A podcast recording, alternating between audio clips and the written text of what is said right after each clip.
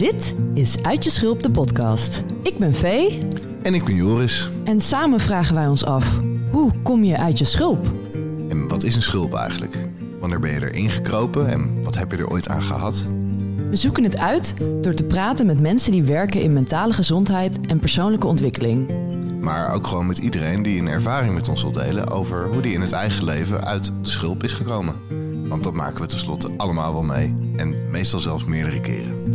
Door de verschillende verhalen en inzichten te delen...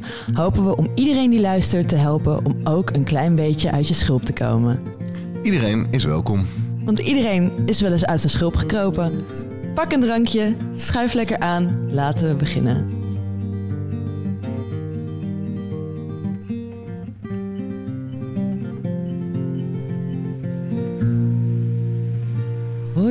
Lieve schulpdieren.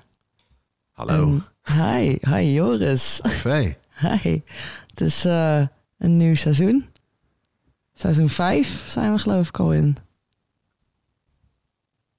Om heel eerlijk te zijn, ik weet het niet. Ik weet het wel, denk ik. ja, nou dan, denk ik. ja, Ja, ja. En dan, ik heb dan net, denk ik heb dat een, ik er wel vertrouwen op heb. ik heb een, een, een, een blik geworpen op ons opnameschema. Ah ja, En, ehm, ja, voor de, voor de luisteraars, dat is één Excel-document... wat we dus voor letterlijk al onze opnames gebruiken. ja. We- wij zijn allebei echt Super georganiseerd. administratieve wonders. Ja. Ja, je hebt maar één document nodig. ja.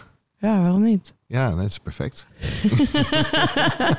Hey, if it ain't broke, don't fix it. Yeah, man. Ehm, ja, goed. We gaan eh, deze week weer even flink wat praten. Zeker. We Heb hebben leuke ideeën. We hebben leuke ideeën, we hebben leuke gasten. Zeker. Drie hele leuke gasten. Ja, we zijn heel enthousiast over onze gasten deze, deze, dit seizoen. Ik wou deze Ja. zeggen deze maand, maar Ja, we nemen hem steeds maar één keer in de drie maanden op. ja. En volgens mij na onze vorige... eh, na, onze- na de opname van onze laatste aflevering deden we een, eh, een oproep. Voor een ander type gasten ook. Ja, Een breder palet. En Ja. eh, dat is ons eigenlijk meteen gelukt. ja, Dat, eh, dat is fijn. ja onze intentie is meteen, eh, meteen in gang gezet. Ja, Ja. dus we gaan van Extinction Rebellion langs konijnenvoer naar de botanische filosofie. Yes. En we gaan zelf ook nog wat dingen bespreken, denk ik. Zeker, ja. We ja gaan de we straat op. gaan de straat op. Gewoon met de burger gaan we in gesprek over uit je schulp komen. Ja, dat, eh, dat zijn we ook van plan. Ja. Ja. zo noem je dat als je in het leger zit. De burger. Ja, volgens mij wel. Zijn, zitten we in het leger? Het begint een beetje gevaarlijk te klinken. De, de army of schelpdieren. Hoe noem je een collectief van schelpdieren? Ehm, een schelpdierencollectief. Nee, maar je hebt toch in, in, in sowieso in zeg maar een kudde schapen, een school vissen, Een roedel eh, honden. een roedel honden, Een zwerm een zwerm meeuwen, insecten. ja, Een zwerm zwerm vliegen. vliegen. Ik denk meteen aan meeuwen. Sprinkhanen. Ja, Nee, vogels zijn toch niet een zwerm? Dat is een... eh, maar van meeuwen, kom op, meeuwen wel. Ja, vogels zijn wel een zwerm. Ja. Maar wat zijn... eh, een wat zijn druiven. tros- ja, precies. wat zijn schelpdieren? Ehm, ja, nee, nee, dat weet ik niet. Een verzameling. Nou, maar het, zie, dat ja. we, kwamen, we komen op een gegeven moment wel op een term. Ja, ja. Willen jullie ons helpen hiermee? We, Ja. we zoeken naar een collectieve term voor schulpdieren. ja we hebben, wij vinden geen rust. Totdat. ja, Ja, we zullen, Joris en ik tegelijkertijd zullen allebei stressen, wakker liggen, nagelbijten, al ons uit ons schulpgedrag, in ons schulpgedrag vertonen, totdat iemand met ons eh, meedenkt en komt met de, de reddende oplossing ja. voor collectieve naam voor Ja, schulpdieren. Tros, schulpdieren. Tros schulpdieren. Ah, waar, waar zullen we het vandaag over hebben, Vee? Ehm, nou, ik geloof dat we nu eh, van plan waren om eerst een beetje een soort van Vee en Joris kletsen bij. Mhm. En dan met een soort van thema. Want we hadden een klein beetje hierover gehad voordat we gingen opnemen. Dat toevallig in ons, ja, dat in ons leven op dit moment bepaalde dingen een beetje soort van op eenzelfde soort thema terug kunnen gebracht worden als je heel abstract denkt. Ja, Als je heel, heel abstract denkt. en dingen isoleert en alleen maar collectief. Hoe zeg je dat? Alleen maar ziet wat je wil zien. Waar ik toevallig heel goed in ben. selectief. Selectief, de, ja, selectief, selectief waarnemen. Ja, precies, daar ben ik heel goed in. Ehm, en eh, ja, daar kwam een beetje het thema uit van eh, uit je schulp komen in, binnen in relaties. En dan niet per se alleen maar in, in romantische relaties, maar überhaupt binnen in de interactie met ja, iemand anders. Wat een relatie, zeg maar, Mhm. dat is een relatie. We doen heel moeilijk vaak over het woord relaties, maar het Ja, is gewoon ja. in, principe, in principe jij plus iemand anders is relatie. Ja, maar eh, dat is inderdaad misschien wel leuk om inderdaad... Is dat inderdaad... Heb, heb je dan ook een, eh, een relatie met een groenteman in een vakantiedorp waar je maar één keer komt? Ja, die ene keer dat je daar bent, heb je een relatie met die Ja. persoon. Ja. Ja? Ook al is het een, een interactie van vijf seconden, op dat moment heb je dan ben je met iemand bezig. En Ja. ik vind dat dat zeg maar is relatie. Je gaat een relatie aan. Ja, En ja, eh, ja oké. ja Helder. dat is mijn, Ja. mijn super eh, beknopte beschrijving van wat ik vind wat een relatie is. Ja, maar dan gebruiken we die gewoon. Dat vind ik wel leuk. Want dat verbreedt ook meteen een beetje mijn kader hoe ik erover dacht. Ik dacht wel inderdaad aan vriendschapsrelaties, liefdesrelaties, Ja. relatie met familieleden, ouders, broers, zussen. Eh, maar zeker ook in relatie met, eh met onbekenden kom je ja. soms hele leuke en, en irritante dingen tegen. Ja, en, en ook vaak in dus de relatie, zeg maar, dus de relaties die je dus hebt die niet langdurig zijn. Dus bijvoorbeeld de, de interactie met de groenteman in het vakantiedorpje waar je maar één keer in je leven komt. Ja, Die kan bijvoorbeeld heel veel effect hebben op je langere relaties. Bijvoorbeeld een interactie die je had die eigenlijk doet denken aan iets wat je altijd in die andere relaties doet. En dan door die ene eh, interactie eh, heb je dan misschien dat je één dingetje anders doet. En dan vervolgens gaat je hele, hele andere wereld open voor je. Wacht, wauw, mijn hele. Ik kan niet praten. Mijn Nederlands is weg. Woep, sorry, mijn Nederlands is weg. Hoe lang ben je alweer terug in Nederland? Twee dagen. Dus eh Ja, vergeef mij het. Ik vind overigens dat het, eh, dat het nogal meevalt hoe slecht ze kan praten. Ja, maar, mijn, mijn, Het is wel iets meer doorspekt van Engels inderdaad weer de laatste tijd. Nu nog niet in dit gesprek. Maar ik wel doe heel hard mijn best. Ja. Ja. ik doe heel hard Mij mijn hoeft het helemaal niet. Ik vind, eh, ik vind het hartstikke leuk. Ja. Maar eh, doe wat je wil. Maar we gaan sowieso een hele aflevering, of het is een heel seizoen misschien zelfs, zaten we over te praten. Misschien een heel seizoen in het Engels te doen, Ja, wellicht. Zodat Ja. ik tenminste een keertje normaal kan praten. ja, ja. En dus dan eh, eh, gaan we ook gewoon opnemen. en met, met Engelse, Engelse gasten inderdaad. Engelse gasten. Ja, In Forest Row. ja. Hey, je kan die naam niet zomaar zeggen. hè? Oh nee. Geheim. Oh. In Piep. Anyway. ehm, waar ging het over? Oh ja, dus hoe een relatie, zeg maar, een, ja, als je iets anders doet in een relatie. Dus een, een, en hoe zeg je dat? Een interactie kan zomaar veranderen hoe je überhaupt met iets omgaat in een relatie, zeg maar, een langdurige relatie. Ja. En ehm, zullen we eens beginnen bij de, de meest logische reden waarom we dit onderwerp hebben gekozen? Ja, Want daar gaan we het uiteraard over jou hebben. maar ook over jou, want jij hebt ook natuurlijk binnen in jou. Tuurlijk. Dus Zeker. ja, daarom is het dit onderwerp. Ja, Ja. ja. Nou, lekker wat foreshadowing. Eh, De, hey, de Dat is laatste. ook een Engels woord. Ja. Hoe zeg je dat in het Nederlands? Weet ik veel. Voor, voor- Ja, het, heeft wel een, het heeft wel een woord in Ja, Nederlands. zeker weten. Weten. Ja. Is het nadeel ook van heel veel Engelstalige podcasts en zo. eh, en, en film en literatuur. Dat ook eh, sommige dingen hoor je alleen in het Engels. ja. Maar goed, lieve Vee. ja, hoe gaat hij nou? Ehm, Hoe gaat hij? Als we het gaan hebben over uit je schulp komen in relaties. En je kijkt naar je eigen leven in de, eh, in de afgelopen zes maanden. Ja, Zes maanden? ja. En dan gewoon zes maanden. Ja. Wil, je, wil je iets eh, vertellen over wat er, wat er uit de schulpjes is gekomen? En wanneer er weer iets terug in is gestopt en, en eh, hoe dat is gegaan? Ja, ja. ehm, Ja, en ik geloof dat de laatste keer dat we dat we en Joris kletsen bij aflevering hadden het inderdaad over dat ik eh, verliefd was op iemand. Ja. Dat ben ik nog steeds trouwens. Ja. Om- voor de lieve luisteraars, eh, we hebben dikke verkering ondertussen, dus even dat jullie dat weten. Ehm, dus dat is veranderd voor mij. Ik ben voor het eerst sinds, ja, het is het nu bijna, bijna twee jaar, heb ik weer een relatie. Mhm. En dat is superleuk Mhm. en ook vaag. Ehm, ik denk dat een van de dingen die voor mij heel.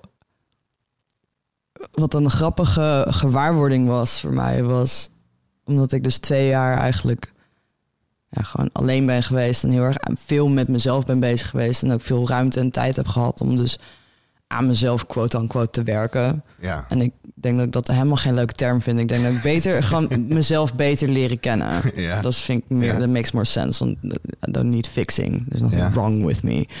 Ehm, en eh, een van de dingen waar ik, waar ik ehm,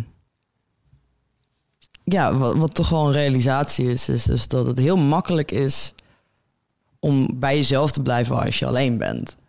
En voor mij was eigenlijk zodra ik dus weer in een relatie zat, dat ik dus eigenlijk weer dat het heel makkelijk is om dus weer terug te vallen op bepaalde oude patronen. Die ik dus al twee jaar bijna niet, waar bijna twee jaar geen last van heb gehad. Heel makkelijk uit kon stappen. En dan zodra ik dus met iemand in een relatie ben.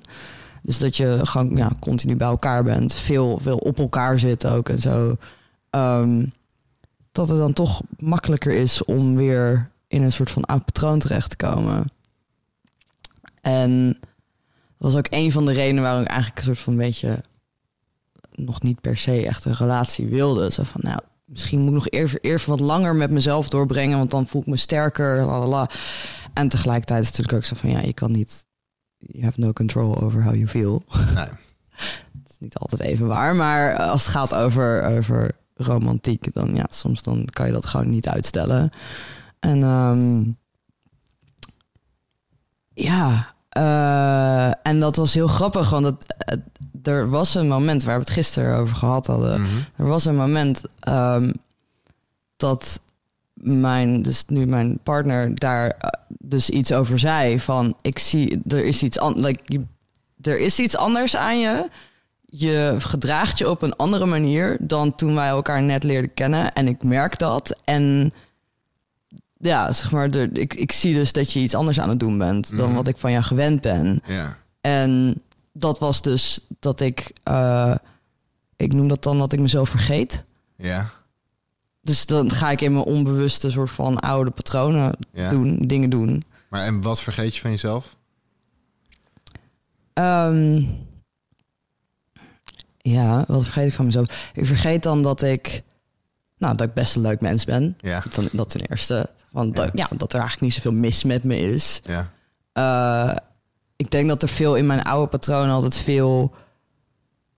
Er moest altijd iets mis met me zijn. Dus er was altijd iets mis met me. En er was altijd iets waardoor ik niet goed genoeg was. Of iets waardoor. Weet je, dat is een soort verhaal wat je constant aan jezelf aan het vertellen bent. En in de twee jaar dus dat ik single ben geweest, heb ik eigenlijk dat verhaal een beetje van me afgelegd. Zo van, dat is, maar verhaal. En het, Mhm. om heel eerlijk te zijn, ook gewoon niet per se een leuk verhaal. Mhm. Ik word er niet een beter mens van. Mhm. Eh, ik geniet er niet van. Dus ja, ik, ik- wat doe ik hier nog mee? Ja. Weet je? Het is een beetje alsof je iets met je mee aan het dragen bent. Want zeg maar, je loopt door de desert en je hebt een toaster bij je. Zeg van, van, why do you have that? Je hebt hier niks aan. Ja. Doet hier niks. En het is dus de, de voedingsbodem voor het patroon wat je kende van jezelf in relaties. Ja, En, want en wat is dan dat patroon? dat patroon is dat ik mezelf heel erg weg, klein maak. Ja, ik noem het klein maken. Ik maak mezelf heel klein. Ja. Ik ben op iedereen jaloers. Eh, ik voel me. ehm, ik voel me eh, alsof ik. Zeg maar ja, dus alsof ik niet goed genoeg ben. En dus dat alles wordt dan een soort van self-fulfilling prophecy. Van dat alles een. een ehm, bewijs wordt van dat ik niet goed genoeg ben. En ja, gewoon heel, eh, heel, heel, hoe zeg je dat?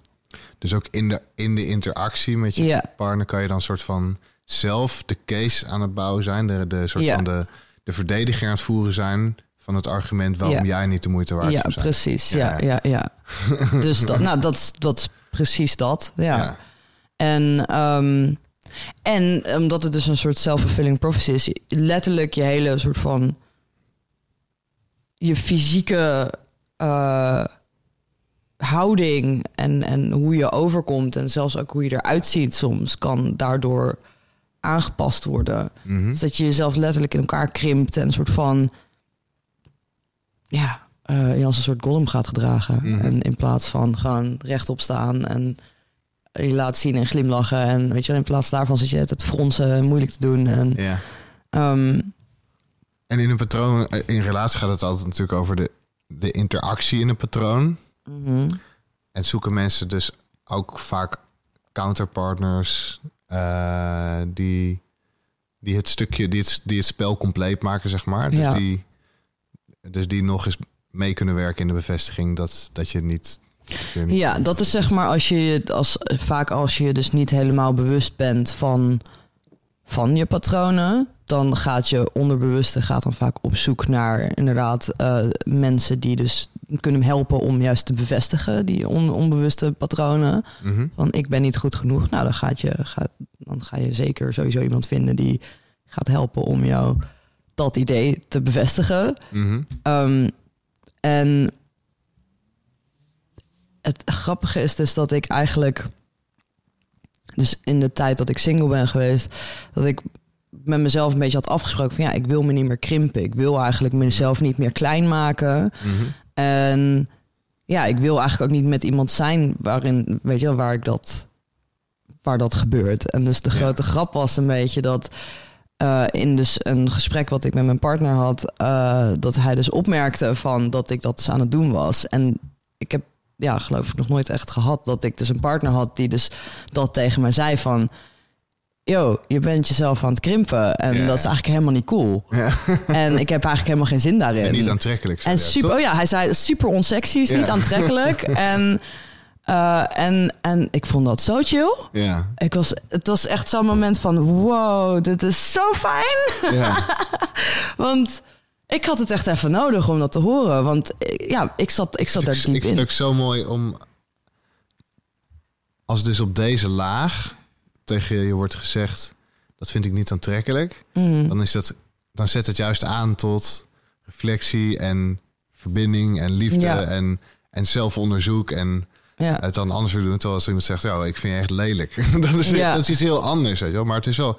Het is bijna hetzelfde woord, maar de, het is zo'n andere manier Andere van. lading, ik, vind het- ja. ik, vind, ik vind dit niet aantrekkelijk van je zo. Ja. Zo, ja, dat Ja. vind ik echt heel cool. ja. En de, dat doet me meteen denken aan eh, hoe, hoe ik heb leren denken over wat liefde is. En Mm, mensen zeggen vaak liefde is eh, dat je iemand vindt die, je die je compleet maakt, weet je wel. Die, Ja. dat, dat idee. Maar eh, later hoorde ik eh, eh, eh, iemand eh praten over liefde en die zei...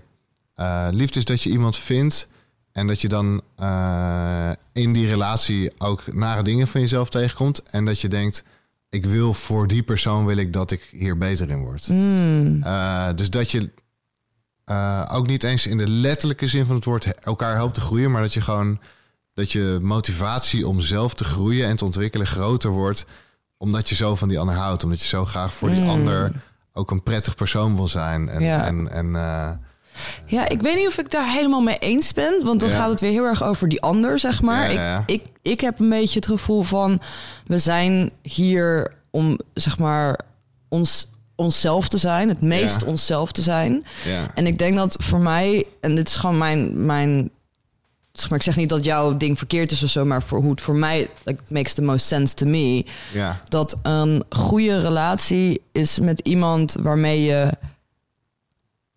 echt helemaal jezelf kan zijn. Ja, en dan ja. bedoel ik dus echt jezelf zijn. Dus bijvoorbeeld zo'n patroon, zo'n onsexy Ja, patroon, is niet wie je echt bent. Nee, nee, maar ja, ja, nee, ik, ik, ja, En zeker. iemand die je inderdaad uit, aanmoedigt om helemaal jezelf te zijn. Ja. En waar dat dus echt veilig bij is. ook. ja, maar ik vind dat idee van zelf zijn, vind ik ook een beetje, vind ik ook een beetje een lastig idee soms, omdat eh, ook dat andere deel, wat eh, in jouw verhaal, we hebben het gisteren lang over gehad, Hmm.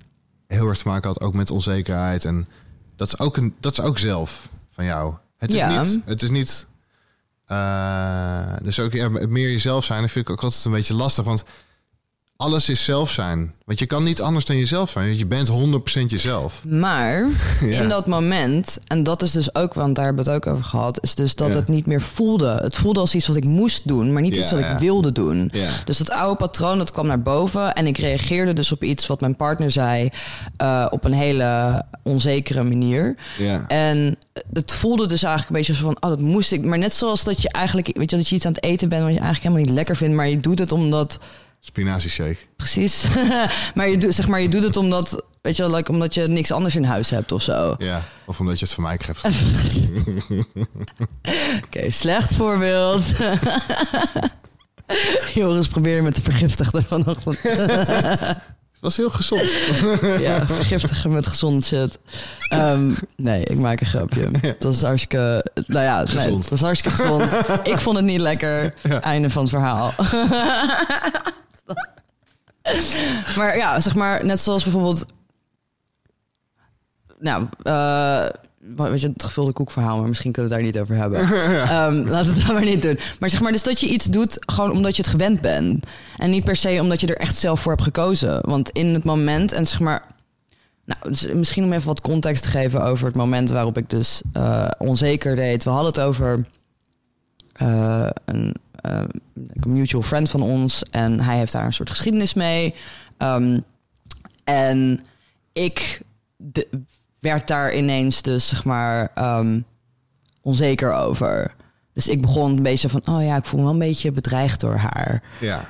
En zeg maar, het was- het was eigenlijk helemaal niet waar. Dus van, het was zo van, is het echt zo? Of ik, ja, het voelde echt als een soort compulsie van, ik moet me bedreigd voelen door haar. Ja. Terwijl toen ik dus, ik had er even wat tijd overheen laten gaan. Toen kwam ik er dus achter van, ik voel me helemaal niet bedreigd door haar. Ik vind haar fucking saai. Ja. Ehm, en ja, like good for you dat je die geschiedenis hebt gehad. Le- Leuk dat jij wel iets in haar ziet, maar ik zie het niet. Ja. En eh, ja, dus het, het was eerder van dat, dat ik het irritant vond dat omdat ik haar dus zo saai vind, van dat hij haar dus wel leuk vond. Ja. Heeft leuk heeft gevonden of zo, zoiets. Ja. En, en dat ik zoiets had van, oh, oké, hoezo? maar dat is helemaal niks met haar te maken eigenlijk. En helemaal niks met dat ik me dus bedreigd voelde door haar of zo. Ehm, terwijl dus dat mijn eerste reactie was, omdat dat eigenlijk gewoon dus mijn vroeger mijn default was. Mhm. Van, oh, het is een andere vrouw. Oh, dan moet ik me bedreigd voelen. Mhm. Zo, look at me, I'm really fucking nice. Ja, en, en daar zit ook natuurlijk het... ehm, waar Jan Geurts het heel erg over heeft... is, is het, eh, het eigendomsdenken ook in, eh, Ja. in liefde. Hè? Een soort van, ja, je bent dan van mij.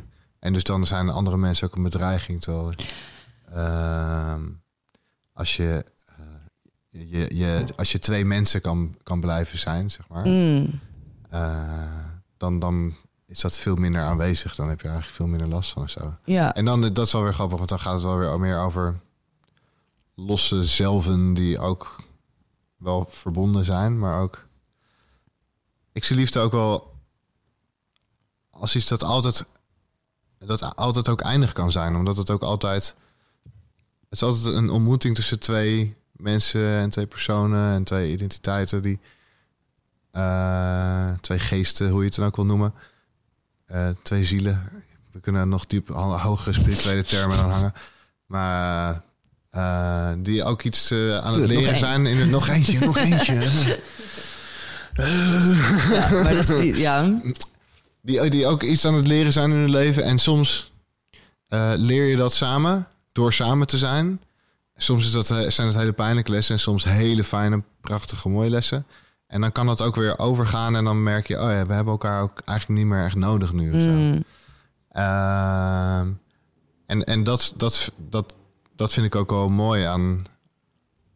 eh, als liefde een beetje is losgekoppeld van, eh, van, eigen, van het eigendomsidee. mm, ja, zeker. En, dat, en eh, ik moet meteen denken ook dat het ook door, door te trekken is naar het, het fysieke eigendomsidee. Want je bouwt natuurlijk ook vaak iets op. En dat zorgt dan ook vaak voor de problemen als je uit elkaar gaat. Van, oh ja, we hebben ook een huis te verdelen. En we hebben ook. En dan, oh, dan komt al het gedoe. Ja, maar wat, dus, wat ik zelf ja, dus zo... dat is een klein zijstraatje. Nou ja, dat is een goed zijstraatje. En ook en wat je zegt, zeg maar... ehm, en om het dan even terug te trekken naar dus uit je schulp komen. Ja, Ehm, wat had kunnen gebeuren in deze situatie... is dus dat mijn partner had kunnen zeggen...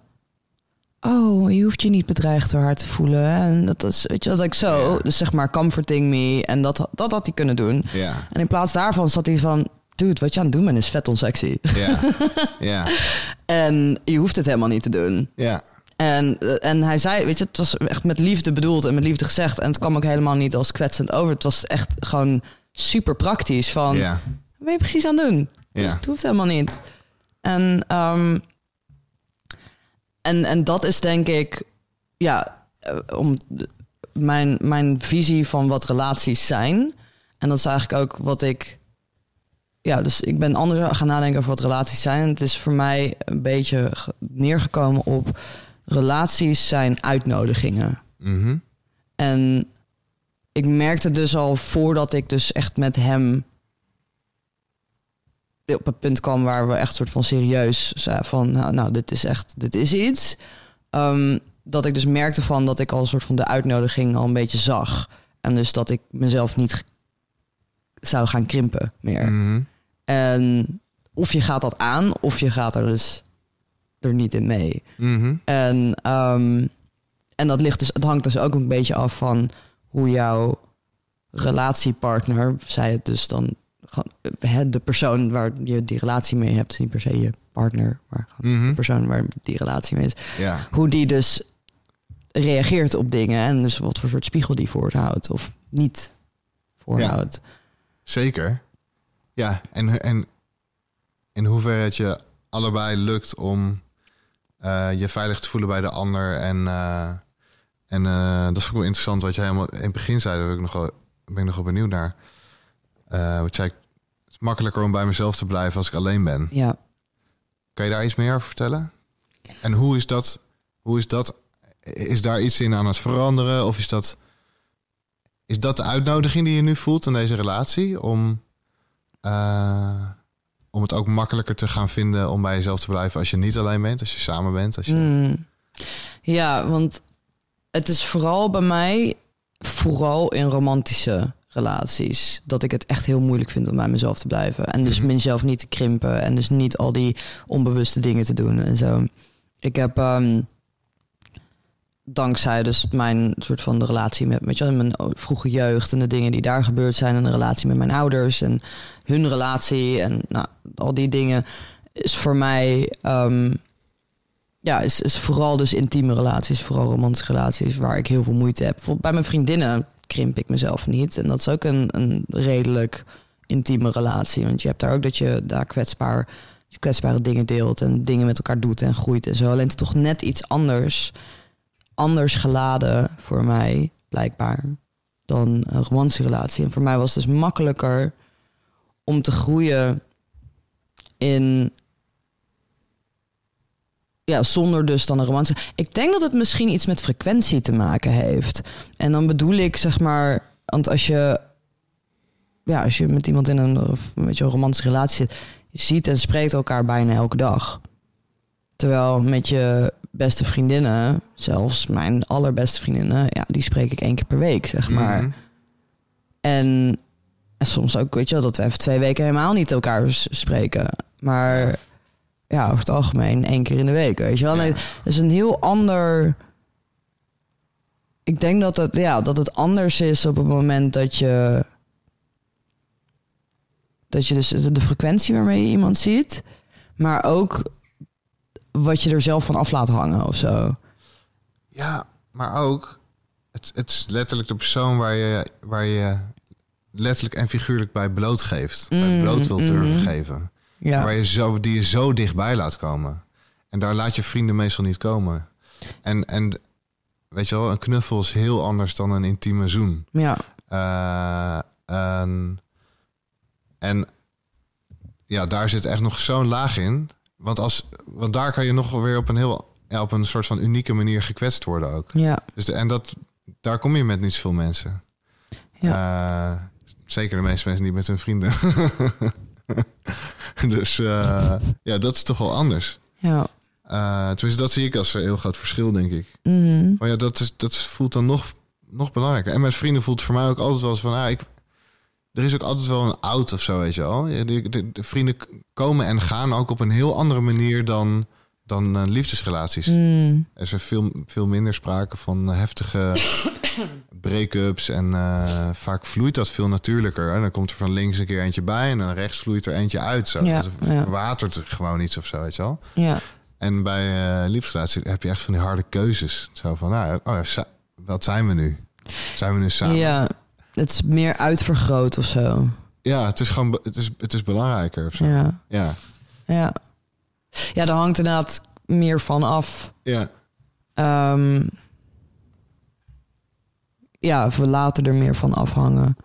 En eh, omdat ik dus natuurlijk in mijn vroege jeugd eh patroon heb opgepikt van als ik niet zus en zus, dan gaat hij bij me weg. Omdat mijn ouders zijn gescheiden op een vrij jonge leeftijd. Dus zeg maar als Ja. kinderbrein is dus dat, dat je, ja, dan ben je niet goed genoeg. Of weet je je hebt iets gedaan en dus daarom is mijn vader weggegaan. En dat is natuurlijk helemaal niet waar, maar dat denkt je kinderbrein. Ehm, dat is dan op de een of andere manier wordt dat dan weer geprojecteerd op je romantische relatie. Van, oh ja, als ik niet zus en zo, dan gaat hij bij me weg. Of dan vindt hij me niet goed genoeg en dan gaat hij bij me weg. Mhm. Ehm, en daar ben ik dus nu langzaam ja, wel vanaf aan het stappen. En ik merkte dus dat het makkelijker voor mij ging ehm, in, eh, in de periodes dat ik single was. Ik had op een gegeven moment een, een soort epiphany. Hoe zeg- hoe heet dat in het Nederlands? een openbaring. Openbaring. moment van verlichting. En Ja, De geest daalde op jou neer. dat. Ja, Eh, een inzicht. Een inzicht. Ehm, en eh, in dat moment, toen had ik ineens... en Het zou kunnen dat ik dat al een keer eerder heb verteld hier op de podcast, weet ik niet. Maar het, het, drong ineens tot me door dat alle keren dat ik dacht dat ik af was geweest door een man... waren allemaal, allemaal momenten dat dat eigenlijk helemaal niet het geval was. En dus dat ik dat zeg maar zelf zo heb bedacht. Ja, En dus dat ik een verhaal daardoor had kunnen weten te maken van... ik word altijd afgewezen, mannen willen me niet. ja. En dus dat dat weer terug te leiden was naar... dat mijn vader weg is gegaan toen Ja. ik heel klein was. ja. Wat trouwens ook niet... Weet je, hij is niet weggegaan. Bij, like, dat is, het zijn allemaal van die dingen die, dat, zeg maar... Je moeder en hij zijn uit elkaar Ja, precies, gegaan. En ja, jij, dat- jij ging bij je moeder wonen. Ja, Dus, precies. En eh, zeg maar, hij is niet uit mijn leven gegaan, wat dan ook. Maar hè, dus en dat, dat. Het is zo interessant, de verhalen die we onszelf vertellen. En dus ook. En ik denk dus dat het ook dan moeilijker wordt, omdat we zodra zeg maar het woord relatie, dan komt natuurlijk ook het verhaal van een relatie. En dus ook het idee van een relatie, zoals dat ons wordt verteld hoe dat eruit moet zien.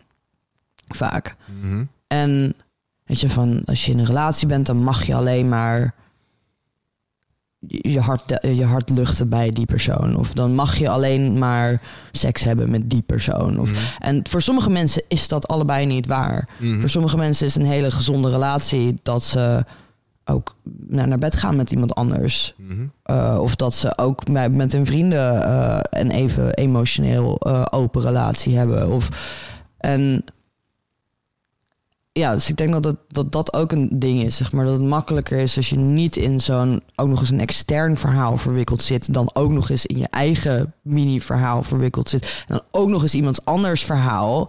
Dus je hebt dan heel veel kluwen aan verhaal waar Ja. je doorheen moet, hoe zeg je dat, banen. Een weg Ja. door moet weten te banen. Ja. En ehm, ja, het gaat gewoon een stuk makkelijker als je single bent.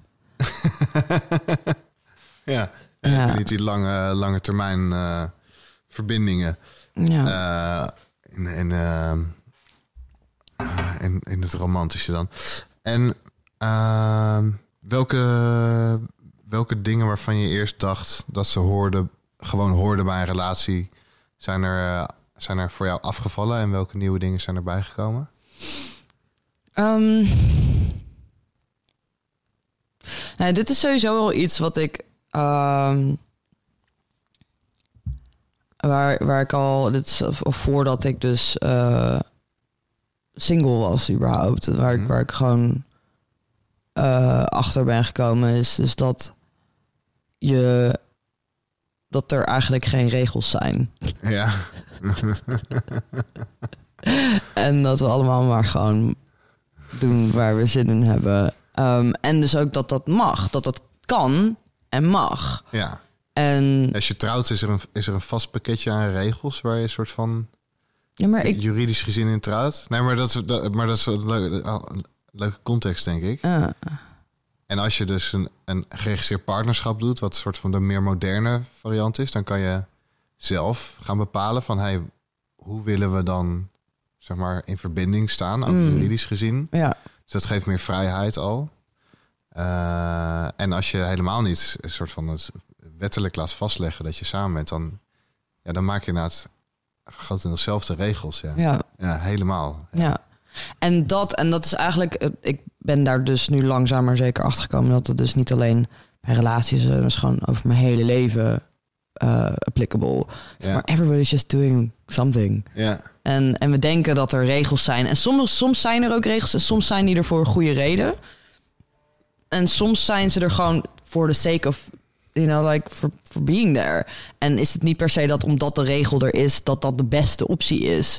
Maar gewoon omdat dat de meeste mensen daar zich prettig bij voelen. Of daar gewoon dat snappen. En het gewoon heel vermoeilijk, vermoeiend kan zijn om allemaal alles zelf te verzinnen. Dan moet je ineens alle kanten gaan bekijken van iets. En dat is denk ik voor veel mensen ja, gewoon te veel gedoe. ja. En wat zijn de eerste eh, regels die je hebt doorgestreept door dit eh, inzicht?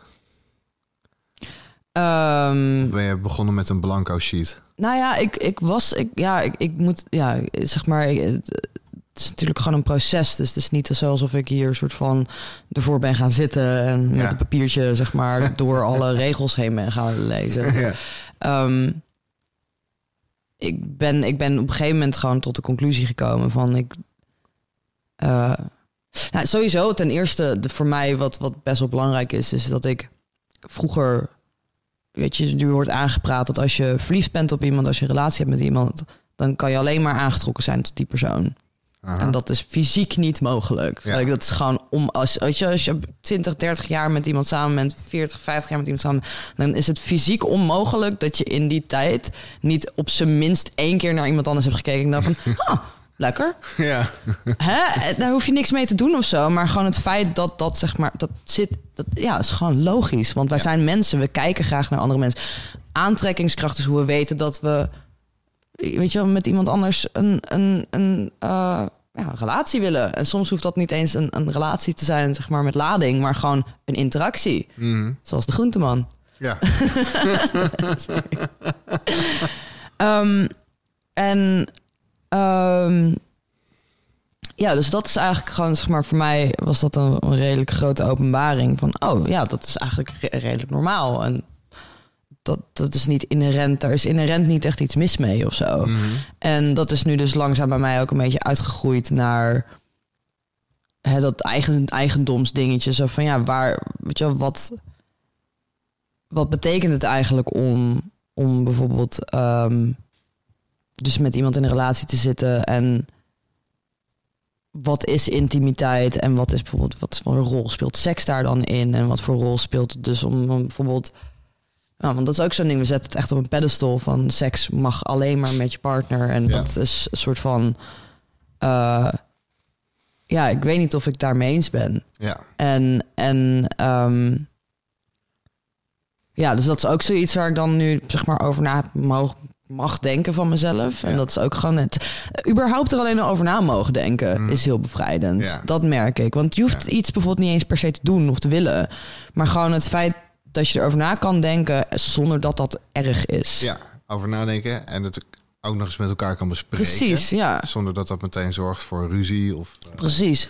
En heftige... ja, precies. Want ik en mijn partner, wij- wij, wij praten daar dus over. over Ja. van, hè, eh, want ik, ja, ik ben groot, groot gedeelte van het jaar ben ik ook gewoon in het buitenland. Ja, Ehm, en, en ja, dus dan is de vraag van, hè, stel dat een van ons, eh, terwijl we niet bij elkaar zijn, we allebei elkaar best wel missen en zo. En dan intieme, weet je wel, fysieke intimiteit missen. Wat doen we dan?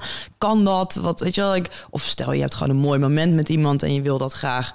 ehm, ja, je wil daar graag in inspringen, weet je. En dat kan gewoon ook een heel, weet je, een, een, emotionele interactie met iemand zijn ja, heb je daar de ruimte voor? Mag dat? En überhaupt dus dat alleen al kunnen bespreken met elkaar, dat is gewoon echt heel erg fijn en bevrijdend. En ehm, ja, en dat, dat is denk ik voor mij wel echt een groot soort van verschil van iets wat ik weg aan het leggen ben. Zo van dat bepaalde dingen gewoon niet kunnen en daarom Ja. ook niet besproken kunnen worden. ja, Eh, en er zit een, ja, een ontschaming in. ja. Lekker. Ja, Ontschamen, dat is altijd wel heel erg fijn. ja, Ja, ja. heerlijk. Ja. ja. Is het niet gewoon super chill je- dat je gewoon met je partner op een bankje kan zitten en gewoon mensen kan kijken en dan zie je allebei bijvoorbeeld iemand langslopen waarvan je denkt van zo. En dat je gewoon even je partner aan kan stoten zoals je dat bij een vriend zou doen van nou, hè? Ja. Zie je dat?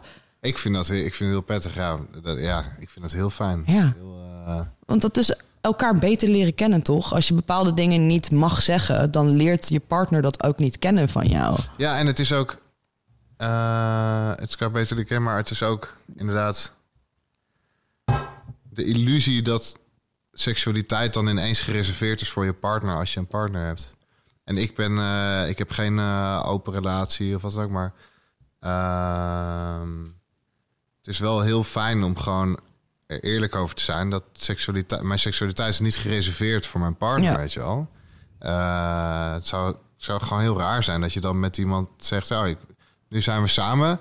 En vanaf dit moment vind ik alle andere vrouwen niet meer aantrekkelijk. Ja. dat is heel, dat is, dat is, dat is, dat heel Ja, raar. Nou. Het is heel raar. Ja, dus dan kan je maar beter gewoon, eh, eh, ja, gewoon herkennen dat het zo is. En dat, eh, en dat leuk vinden. En, eh, Ja, en er met, want het wordt leuker als je het er gewoon over kan hebben met z'n tweeën. In plaats Ja. van dat soort van een little dark secret eh, die je weg moet stoppen of zo. En ja, in plaats daarvan, hoe meer je iets, ja, hoe meer je iets bespreekbaar kan maken, hoe, meer, hoe minder heftig het wordt ook vaak. Je hebt ook met mensen die gewoon puur alleen maar omdat ze iets kunnen bespreken. Dat, dat dan een behoefte die ze bijvoorbeeld hadden eh, onderdrukt voor jaren en jaren, dat het eigenlijk blijkt dat ze het helemaal niet per se willen doen, maar gewoon erover kunnen hebben. Weet je, dat, dat, ja, ja, dat kan al een hele hoop druk wegnemen van iets. ja. Ja, en jaloezie is daarin natuurlijk wel een hele interessante die echt... eh, ik denk, ja, de meeste mensen die ik ken... ook echt vooral in liefdesrelatie hebben gevoeld... en verder nooit echt. Heel af en toe voel je eens afgunst naar iemand of zo, weet je wel. Ja. Eh, eh, wat ook wel de, ja, een beetje de kleur van... eh, of het gevoel van jaloezie heeft. Mhm. Ehm, maar dat, ja, dat kan wel een blokkade zijn om daar vrij in te zijn. Gewoon in het delen en gewoon uiten van je seksualiteit. Of inderdaad het, het onderzoeken van je seksualiteit met andere mensen. Ehm, Ja, en dat is dan eigenlijk ook juist wel weer een hele interessante uitnodiging... als het gaat over uit je schulp komen in relaties... om, eh, om, in, oh ja, om, om, om die jaloezie te, te onderzoeken. ja, En, eh, en dat dan ook weer te zien als iets wat je niet hoeft af te keuren. Om, Het is Mhm. gewoon heel pijnlijk vooral ja. om dat, eh, om dat mee te maken. En, ja, Ja, nee, maar dat, dat, maar dat is het zeg maar uiteindelijk. En dat, dat komt weer een beetje terug op die mooie formule van Susanne. Is dus zeg maar dat pijn is eh, een emotie en weerstand. Mhm. Dus eh, zeg maar als je inderdaad eh, dan jaloezie voelt... en dan zo van, oh nee, maar dat, is niet dat is geen mooie emotie... en dat mag ik niet voelen. In plaats van, oh, ik ben echt vet jaloers ineens. Oh, wat interessant, oké. Wat, wat, waar, waar, waar ben ik precies jaloers op? En ah, hoe voelt dat eigenlijk? En waar zit dat? Ja, En dan ineens is ze van, oh, misschien ben ik helemaal niet zo jaloers meer. Je, like, je kan er naar Ja. kijken en dan is het geen probleem en dan is het ook niet erg. En daar zit zo'n opluchting in van als je gewoon jaloers mag zijn. In plaats van dat het dan... Weet je van, ah ja, dan ben je jalo- jaloerse vriendinnetje. Wil je Ja, niet zijn? Ja, en inderdaad eh, een beetje snappen wat er gebeurt, hoe het Ja. kan. Precies. En, ehm, en ook weer kan praten over het jaloers zijn en niet vanuit het jaloers Nee, zijn. precies. Ja, dat. Want als het pra praat vanuit jaloers zijn, oh, dat is zo, dat Ja. is zo lastig. Ja. En eh, ja, ik heb het zeker gemerkt in het begin van, eh, van eh, mijn huidige relatie. Met meer dat, dat ik echt super jaloers was. Eerder ook in andere relaties ook super jaloers. En eerder ging het, denk ik, ging het heel erg gewoon over mijn eigen ontrouw. Mhm. Dus eh, ja, eh, weet je wel, ik wist zelf dat ik niet te vertrouwen was. Dus Mhm. nou, Ja, hoe de waard zelf is, vertrouwt hij zijn gasten. ja, ja, dus dat Ja. zat er heel erg in. Eh, en met Merle zat het ook heel erg gewoon in, eh, in onzekerheid. En eh, het was ook vooral in het begin van onze relatie. En ja, daar voelde ik me gewoon... Weet je het was sowieso dus de relatie dan nog niet zo steady... dat je echt voelt van, oh, je kan hier echt op vertrouwen. En dat is ook grappig. Ehm, het is ook heel claimerig. Is dat? Mm. Ehm, en ehm, dat maakt gewoon onzeker. En onzekerheid is echt dan zo van, ja... Dan, dat is echt de perfecte voedingsbodem Ja, voor, jaloezie. voor jaloezie. Ja. Maar Jaloezie. ja, want er, het is eh, sowieso is jaloezie best een grappige. Want ik probeer de laatste tijd jaloezie te zien als een hele handige emotie. Ehm, alleen in, zeg maar, is net iets anders i- als het gaat over relaties. Dus over Aha. verliefdheid en dat soort dingen. Zo'n jaloers zijn op een andere persoon vanwege de aandacht die ze krijgen, bijvoorbeeld. Of Ja. vanwege, dus, want ik, ja, zeg maar, de manier waarop ik tegenwoordig jaloezie zie. En weet je, bijvoorbeeld, je zit hè, op Instagram bijvoorbeeld, dan zit je door iemand zijn feed heen te kijken.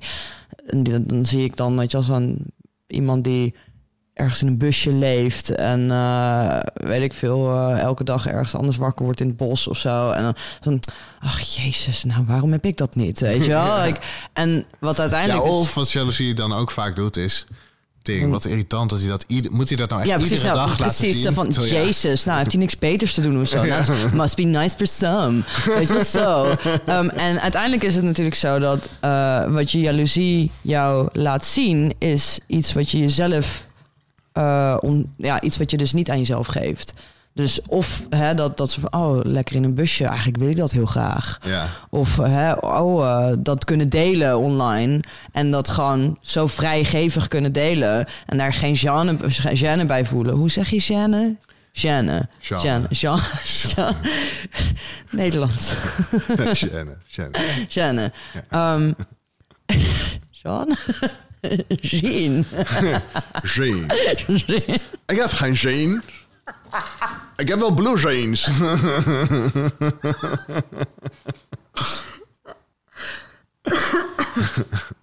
Jean. Jean. Ehm, maar ja, dus dat je, dat je eigenlijk ehm, door je jaloezie, als je je jaloezie ontschaamt, zeg maar, dat je dan dus dat kan gebruiken als een soort kompas van, oh, this is something I like. Clearly something that's missing from my life and clearly something that I really want. En ik vind het dus moeilijk om jaloezie op die manier, op diezelfde productieve manier te zien binnen in relaties. Terwijl ik dat zeg, is het natuurlijk best een goede barometer van je onzekerheden. Van dat je Mm. jaloezie kan gebruiken als een kompas voor, oeh, dat is iets waar ik me onzeker over voel. En dat je op die manier binnen relaties dus je jaloezie kan ontschamen. Mhm. Van, oh, ik merk dat ik jaloers ben omdat hij vaker met zijn vrienden uitgaat of zo en niet met mij. Mhm. Weet ik veel. I'm just trying to think of uh, hypothetical iets waar je jaloers op kan zijn. Of, oh ja, wacht. eh, ik, laatst zag ik een leuk... Ik was op Reddit iets aan het lezen. Toen kwam deze voorbij. Ehm, mijn... De, de persoon die dus dat bericht had geschreven... zijn dienstpartner ging meer... Had heel veel vrouwelijke vrienden. Was een vrouw... Ja, was een mannelijke partner. Had eh, veel vrouwelijke vrienden. En die ging dus vaak ook met quote-unquote pat- patroon, pa- platonische vrienden, vriendinnen. Ja. eh, weet je wel, uit eten of eh, naar de film of weet ik veel. En dat Ja. Vond dus zijn vrouwelijke partner vond dat heel moeilijk en lastig. En ehm, in de situatie van deze sp- specific guy, he was definitely gaslighting her. He was definitely not a good. Like, maar hè, dus, dus dat is ook bijvoorbeeld iets van, oh ja, ik wil meer involved zijn in het, in het leven van mijn partner. Of ik wil eigenlijk ook meer eh, vriendschappen waar ik weet je, wel, dat soort dingen mee, mee kan doen of zo. Like, ja, toch op een of andere manier proberen om dus een effectieve, hoe zeg je, productieve jaloezie, ontschaamde jaloezie. Ja, o- eh, of gewoon, eh, ik, eh, ik, ik vind die ene vriendin van jou zo knap, veel knapper dan ik ben. Ja. En, en daar word ik super ongemakkelijk van. Ik denk dat uiteindelijk dat je het toch belangrijker vindt dat iemand heel knap is dan, dan ik. Ja.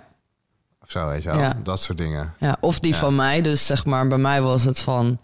Kwam er ineens achter. e- Eerst was het zo van, oh ja, ze is alles wat ik niet ben. En waar hij dus Ja. op- vervolgens op zei van, ja, maar jij bent ook alles wat zij niet is. Ja. En dat, toen moest ik daar even over nadenken. Oh ja, nee, dat klopt. Eh, en toen was het zo van, ja, eigenlijk vind ik haar gewoon helemaal niet knap of interessant. Ik vind haar juist super saai. En het is annoying to me dat jij haar wel, dat jij wel iets in haar ziet. Ja. En ehm, ja, wat is dat zeg maar, als je eenmaal dus die jaloezie in kan duiken, kom je daar dus ineens, kan je ook dus er ineens achter komen van, oh, dat is eigenlijk, eigenlijk wat ik echt voel. Anyway, dus nou, goed. Le- Ja. ja. ja, ik snap je. Zeker. Ja. Mooi. Ja, en, en nou goed, nou, het gaat dus over relaties, omdat jij nu ook met jouw eh, werk meer met relaties bezig bent. Ja, ehm, Zullen we het daar eens over hebben? Ja, ik, ik, even kijken waar ik, waar ik ga beginnen. Ik ben eh, dus nu. eh, ik ga mijn tiende jaar. Ik zit in mijn tiende jaar als, eh, als coach, Mhm. een beetje. En eh, eigenlijk in mijn eerste of tweede jaar heb ik al een keer een college eh, gehad over relatiecoaching. Waar ik enorm van aanging. Maar waar ik ook altijd van heb gedacht. Eh, ja, daar moet ik dan nog weer allemaal andere opleidingen ook voor doen. Ehm, maar het is wel altijd, eh, het is wel altijd in mijn hoofd gebleven. En ik heb het heel vaak in, in coaching trajecten ook gehad over eh, de relatie van de persoon die dan bij me zat. Mhm. Ehm, en ik heb, ja, ik heb dus nu mijn eerste relatiecoaching sessies ook gedaan. En ja, ik, ik, ik, vond het echt geweldig. Joris loves love. Ja, love, love, man. Cherry loves love. Voor wie de referentie niet kent. Get alive.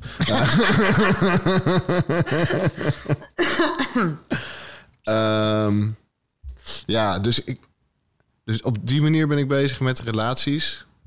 Eh, ik ben eh, hard bezig met de relatie met ouders. Mm. Eh, ook altijd al in, eh, in coaching. Vrijwel in ieder traject komt dat wel een keer ter sprake. Eh, in heel veel verschillende gedaantes. Soms heel zwaar. soms heel prettig en bevrijdend. En, of gewoon leuk en supportive. Ja, nou, van alles en alles dus in. En ehm laatst zijn collega, die ook bij de live eh, sessie was, Anne, Anne Hospers. Ben jij niet gewoon de, de relatiecoach?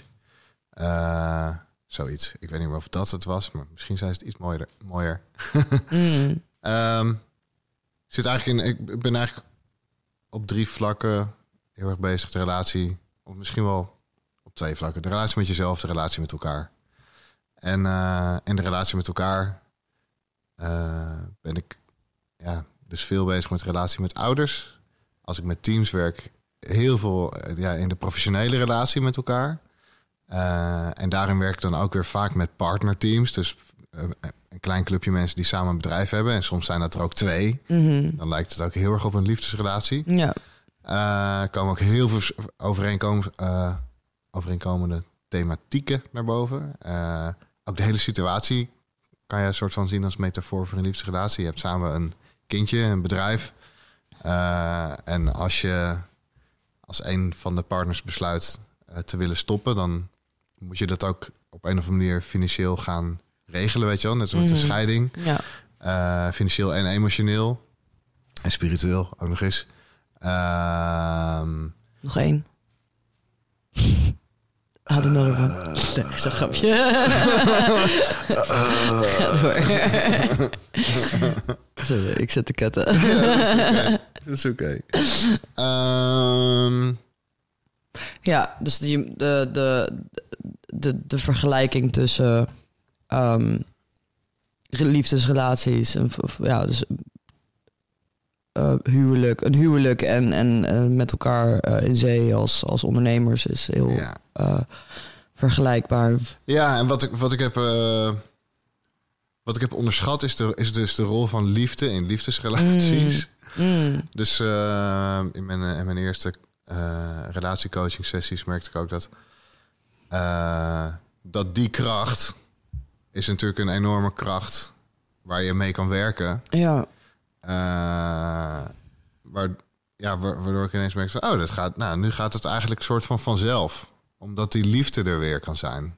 Dan haal je een paar dingetjes aan de kant die er overheen lagen of die het moeilijk maakten om dat even te zien.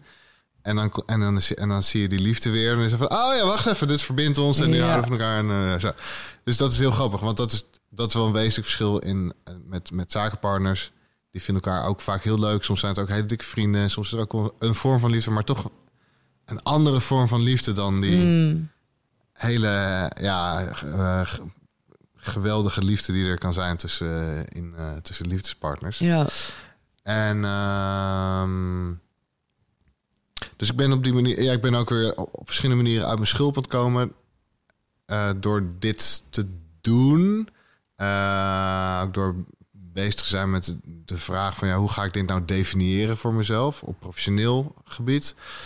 Eh, als ondernemer ben ik uit mijn schulp aan het komen. Ik heb dit jaar een, een, programma gemaakt. Er zat een, eh, voor een van de vorige afleveringen nog een, eh, een, een introotje voor het programma. Dat was helemaal gebouwd voor mensen die ja, eigenlijk uit hun schulp willen komen in de relatie met ouders. Mhm. Op wat voor manier dan ook, weet je wel. Dus ja, wat ik zeg, in die, in, die, in die negen jaar coaching merk ik gewoon dat vrijwel zonder uitzondering in, in ieder traject die relatie ter sprake komt. En dat daar heel makkelijk winst te behalen is. Mm, Eh, soms al, eh, soms, heel vaak, bijna altijd al eh, bij mij in de stoel. Door eh, iets helder te krijgen, door iets uit te spreken wat er nooit zo is uitgekomen. Of doordat ik iets erken wat, wat, nooit, is nooit, is, wat nooit erkenning heeft gekregen. Mm. En, en dan is dat er ineens en dan mag dat er ineens zijn. ja. Ehm, eh, en soms ook daar, daarbuiten. eh door, doordat dan na een sessie mensen heel vaak denken van... Oh, ik wil hier eigenlijk nog een keer over praten met mijn vader of met mijn moeder of allebei.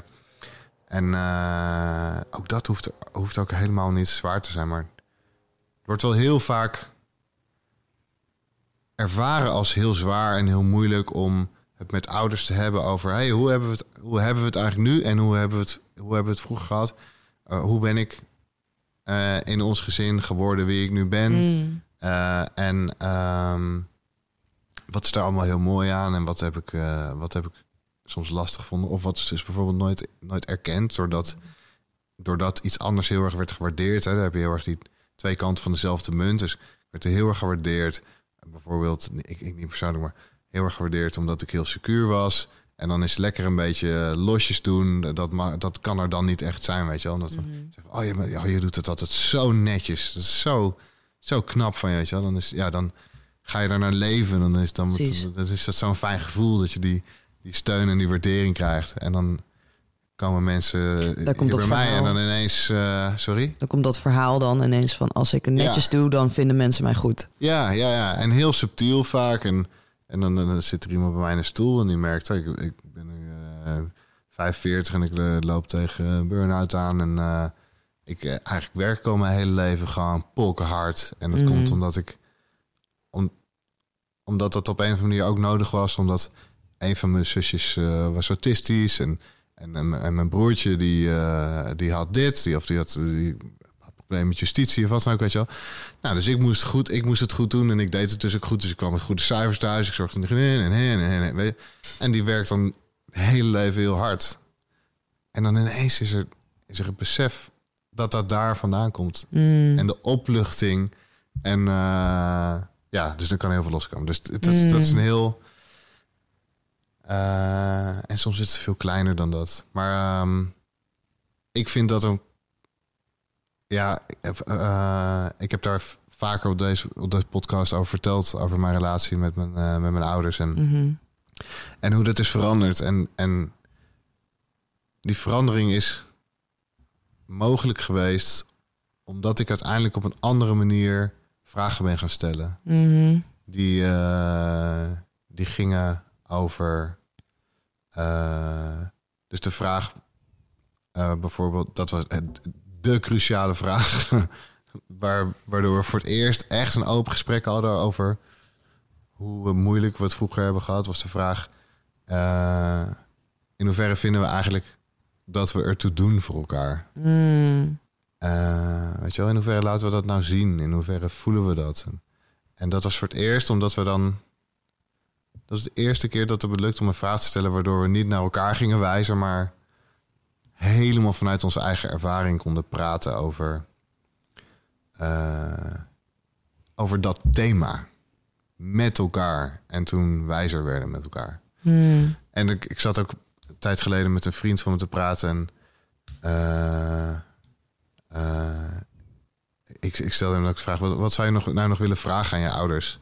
Ik heb, dit heb ik de laatste tijd vaker gedaan, omdat ik me zo met dit thema bezig ben, met de relatie met je ouders. En bij hem kwam ook de vraag: van, oh ja, wilden jullie eigenlijk wel kinderen? En eh ik dacht van, holy fuck, ja, nou, ga die vraag bestellen, maar dan, dan ga je geen gesprek krijgen, weet je wel. Dat, Mm. gaat, dat lukt gewoon niet. Dat is, Ja. Tenzij je echt op een plek bent dat, je, dat alles al open kaart is en alle ellende al is verwerkt en wat dan ook. Maar als je nog met zo'n grote vraag zit en je gaat zo bij spreken even, nou, ik, ga, ik kom even lunchen. En dus doe je, dan drop je die vraag, ja, dan slaat het helemaal dicht. Of Mm. eh, het wordt super defensief of zelfs agressief. Eh, of alleen maar heel zwaar en emotioneel. En dan je, je komt in ieder geval niet waar je wil komen. Dus hij krijgt zijn eerste kindje. En eh, dus ik vroeg maar, hoe, hoe zou het nou zijn als je in plaats daarvan vraagt... hoe was het eigenlijk voor jullie in de periode dat jullie kinderen kregen? Dat jullie ons kregen? Mhm. Want ik, ik zit daar nu en ik ben heel, heel benieuwd wat jullie toen hebben meegemaakt. En ik vind het ook wel interessant om te vertellen wat ik nu allemaal meemaak. Zo. En dan heb je gewoon... Misschien kom je dan wel achter veel meer dan wanneer je zegt... hey, wilden jullie eigenlijk wel kinderen? Want er zit zo'n hard oordeel in ook. Zo'n knetterhard oordeel dat je eigenlijk... Dat je eigenlijk zegt je gewoon... ja, ik heb, ik heb me niet gewenst gevoeld. Ja. En eh, ja... Ja, en eh, dat is. ehm, het is een heel interessant iets wat je nu aanraakt. Want niet alleen natuurlijk de, de manier waarop je een vraag stelt, like de, de, de vraag zelf, maar de houding die jij aanneemt, eh, überhaupt naar een bepaalde, weet je, wel, in een binnenrelatie, die bepaalt vaak over of die relatie verandert of niet. mhm. Dus dat, dat hele, zeg maar, de een is inderdaad de, de, de houding van... ik weet eigenlijk dat jullie mij niet wilden. Want jullie wilden eigenlijk geen kinderen. Dat is een retorische vraag. Wilden jullie eigenlijk wel kinderen, ja of niet? Van, Ja. nou, het was eigenlijk gewoon, eh, weet je wel... Ik, van, ik, wil, ik wil dat jullie weten dat ik dat weet. Ehm, en ik heb jullie steun nodig, omdat ik nu ook een kind krijg. Dus ik heb, ja, eigenlijk heb ik dat nodig. Ehm, en dus ja, dus de ene is inderdaad soort van de houding is eigenlijk soort van is niet open. En de ander is wel open van ik wil graag weten hoe het voor jullie was toen jullie kinderen kregen en ja, wat jullie hebben gedaan, wat er door jullie heen ging, zodat ik Mhm. me kan voorbereiden op wat ik kan verwachten nu ik een kindje krijg en zodat Ja. we het daar samen over kunnen hebben en ik jullie steun kan gebruiken. Ja, ja en inderdaad. En, en eh, je, zegt, je, je, je verwoordt het nu zo en je kan het ook eh, zien vanuit wat is je natuurlijke rol. Hè? Dus je, bent, je hebt een kind en je hebt een ouder. En je natuurlijke rol als kind is niet dat je de ouder gaat vertellen hoe hij het moet doen. Mhm. Dus je gaat die ook. eh, en in de hardere vraagstelling ben je eigenlijk eh, eh, kritiek aan het leveren op je ouders. En ben je eigenlijk, ga je eigenlijk in een ouderrol ten opzichte van je ouders. En als je in een opener vraagstelling, inderdaad hoe je het woord, ik zit nu ook in een fase waarin ik jullie eigenlijk nodig heb als ouder. Daarin laat je eigenlijk gewoon weer je echt je natuurlijke kinderrol zien. Gewoon, ja, ik ben nu ook volwassen, maar ik ben nog steeds wel jullie kind. Ja. En jullie zijn nog steeds mijn ouders. En ik kan nog steeds heel veel van jullie leren en aan, aan jullie hebben. Eh, op het hele praktische gewoon. Want ik krijg zo meteen een kindje en dan eh, is het fijn als jullie er af en toe kunnen zijn. Maar, en ook juist in die periode komt zo'n vraag natuurlijk weer boven. Van, oh ja, maar ik krijg nu een kindje en wow, wat voel ik allemaal? En ik kan me niet voorstellen dat ik mijn kind ooit het gevoel zou hebben, geven... dat zich later moet afvragen, wilde zij mij wel? Ja. Weet je wel? Dus het is ook een logisch moment dat dat, dat, dat thema zich aandient. Van hé, maar de manier van de vraagstelling zegt heel veel over. Zit je wel lekker in die eh, rol? En je kan het inderdaad ook, je kan het rol benoemen, je kan het systemisch zien. Eh, er zijn allerlei theorieën en modellen. En, ehm, ehm, ja, maar ik, ik- ja, en, en dat is wat ik in mijn werk meer hoop te bereiken. En daarom had ik ook echt een programma ervoor gemaakt.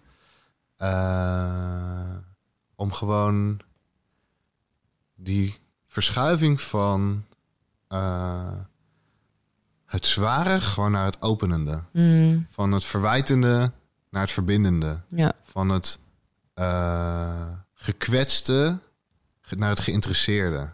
Weet je wel? En dat, het kan zo snel gaan. Het kan zo'n kleine verschuiving zijn. Ik zat laatst met eh Merlin in een taxi. Heb ik dit verteld? Nee. En eh, ik stapte in. Eh, ik had een paar drankjes op, dus ik was, ik had, ik was een beetje, weet je wel, dan, dan durf je iets meer. Dus ik dacht, en ik was helemaal vol in dit thema. Dus ik dacht, weet je wat, ik stel, ik stel die taxichauffeur gewoon een vraag. Ehm, en normaal is het altijd, ik weet niet hoe het bij jou zit, maar bij mij is het altijd taxichauffeur. Eh, heel kort koetje en kalfjes en dan, en dan eh, verder breng me alsjeblieft van A naar B, weet je wel. Mhm. Maar ik stelde hem de vraag: ehm, eh, wat zou jij nog willen vragen aan je ouders? En, eh, Sorry, wacht heel even Ja. hoor. Die vliegtuigen hier. het- ik ga even het raam dicht doen. Nee, hoeft niet. Dit is, Nee? nee, dit is niet een Er komt er nog een. Oh, What they do? Why? dit is ehm, ja, interessant. niet gebruikelijk. Nee. Ehm, Oké, ik pak hem weer op. Ja, Ik stapte in de taxi en ik vraag aan die man... eh, wat zou jij nog willen vragen aan je ouders? Ik vroeg hem eerst, mag je wat vragen? Mag je een paar vragen, gekke vragen stellen misschien? Hij zei, ja, prima. Leven je ouders nog? Ja. Eh, wat zou je nog aan ze willen vragen? En eh, we hadden een ritje van 20 minuten... en we hebben zeker nog 20 minuten voor de deur gestaan... bij plek van bestemming. Mhm. En toen heb ik hem ook gewoon afgekapt, want eh, ik wilde ook naar het feestje waar we naartoe gingen, zeg maar. Maar dat, dat was de kracht van, van die vraag. En eh, in dat korte ritje en het korte gesprekje eh, is hij van, van, van eigenlijk van verwijt ook naar een, een liefdevolle houding gaan Mm. fucking hell. En we stapten uit en we, en we keken elkaar aan en dachten echt van... wow, dit is echt... Dit is zo mooi. Dit is zo mooi. En... eh, want hij, hij, een hele harde vader, veel kinderen. eh, vader eerste generatie Marokkaans in Nederland. Eh, alleen maar werken. heel strikt. Maar ook alle kinderen hebben, hebben nu goed werk. hebben of kinderen zijn gelukkig, wat dan ook, weet je wel. Heel veel van zijn vriendjes in de criminaliteit, gevangenis, zelfs dood. Ehm, en, eh, en hij niet. Dus, op- dus in eerste instantie vroeg zich van, ja, eigenlijk vroeg zich af, ja, houdt die man wel van me? Mm. En door het gesprek heen bewogen we naar van ja, hij, heeft- hij heeft me eigenlijk gewoon ook gered, weet je wel, door, door dat strikte. En hij wist donders goed ook wat, dus wat er nodig was hier eh, voor ons. Ehm, en eh, dus uiteindelijk zijn we helemaal niet uitgekomen op een vraag, maar zei ik gewoon tegen, zei, vroeg ik aan hem, heb je hem wel eens bedankt daarvoor? En eh, toen werd hij helemaal stil. Mm. En eh, toen, eh, ja, dus daar is hij mee weggegaan ook. Dat hij zijn vader ging bedanken. Mm, mooi. Ja. En dat, ja, dat is zo cool. En Ja. dat, dat, ja, dat het zo opent met zo'n. Want het, het, was ook, het duurde geen seconde voordat hij reageerde op die vraag.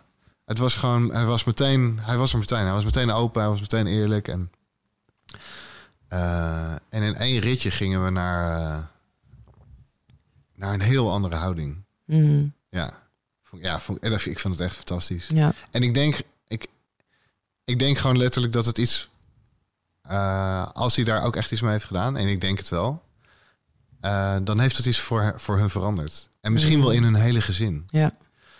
En ja, en dat is, ik, daarom ben ik ook bezig met die vraag, want ik had toen een heel programma gemaakt en eh, ik ben gewoon totaal geen eh, salesheld online. Ehm, dus het is me ook helaas niet gelukt. Eh, dus ja, ik- ik ben ook weer bezig met de vraag: ja, hoe kan ik het nou? Want ik weet gewoon dat ik- letterlijk de helft van dit land heeft er iets aan. Mhm. En de andere helft is in denial. Maar dus hoe, hoe, hoe kan ik het nou eh, maken? En ik ben ook de laatste tijd bezig met, die, met de vraag van hoe kan ik...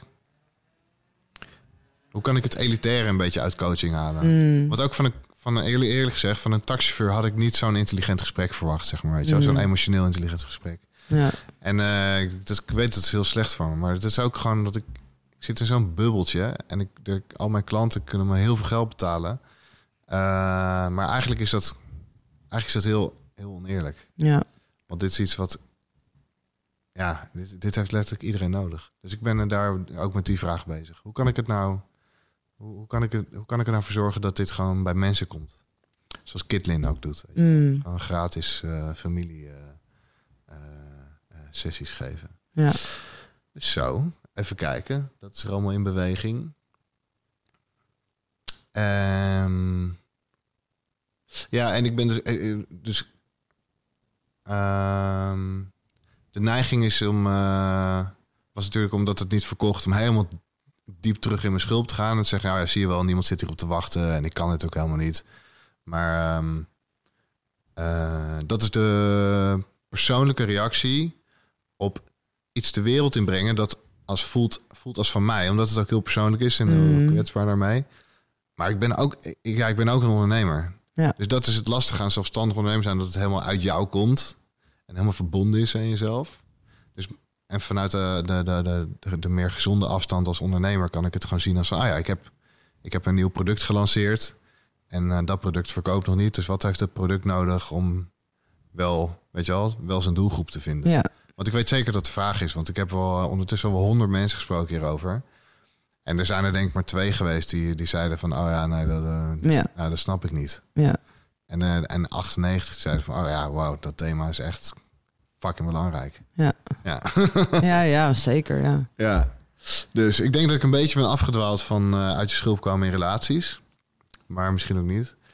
Ehm, en uit je schulp komen in mijn relatie. Ja, dat ik, ik weet, we zijn nu tien jaar samen.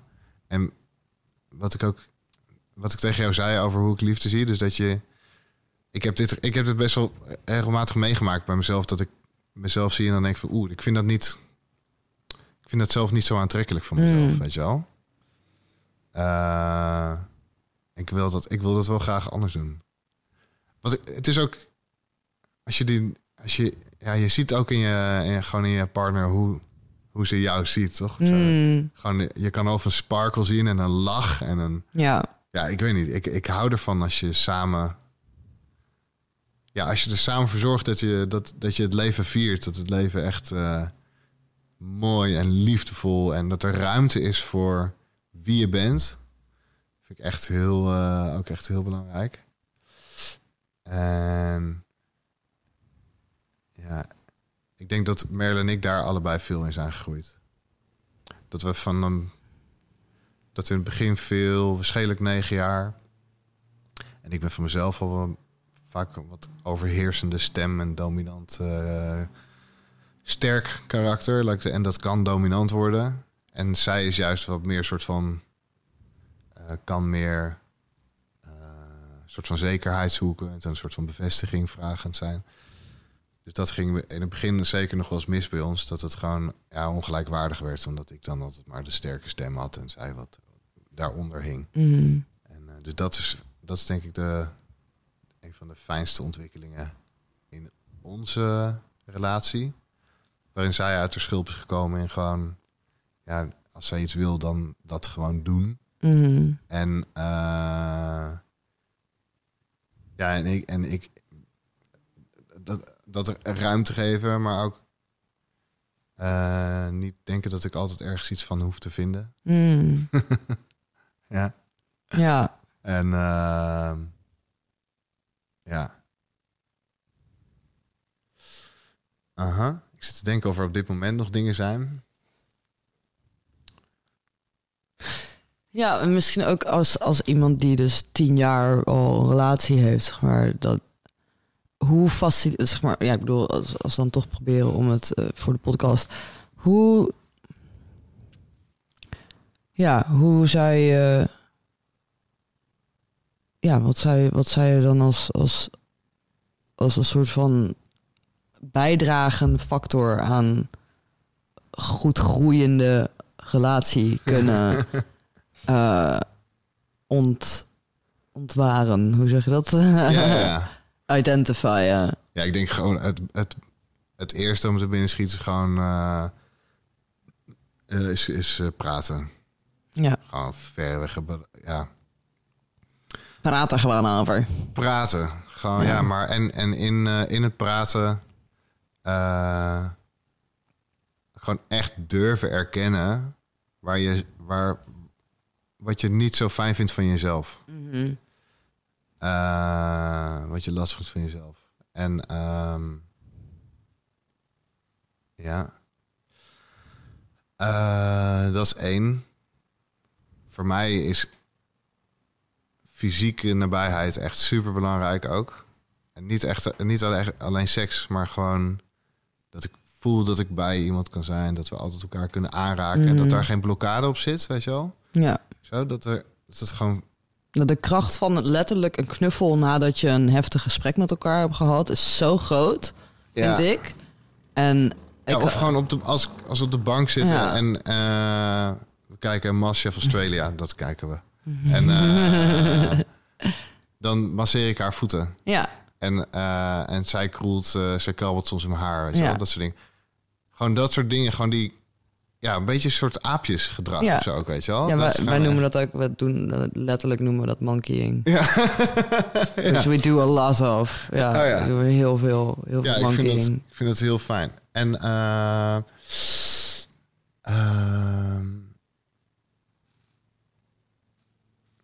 ja, Merle en ik waren. Het, ik- er is niet een soort van gouden, gouden handboek of zo, denk ik. Mhm. Het is gewoon, kost gewoon tijd en moeite. En die, wil je er, die moet je erin willen stoppen. Ja, En ehm, ja, wat ik, wat, wat ik denk ik,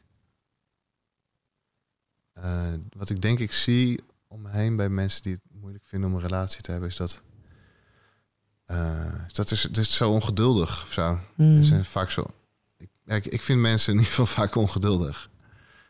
Eh, ja, waarom zou je niet gewoon een paar maanden de tijd nemen om iemand te leren kennen? Waarom moet je na één of twee dates bepalen of je bij iemand wil zijn? Mm. Dat is echt. eh, ja, soms merk je dat wel heel snel, maar als je samen wil zijn met iemand en ja, eh, neem de tijd of zo. Mm. Gewoon, doe gewoon rustig aan.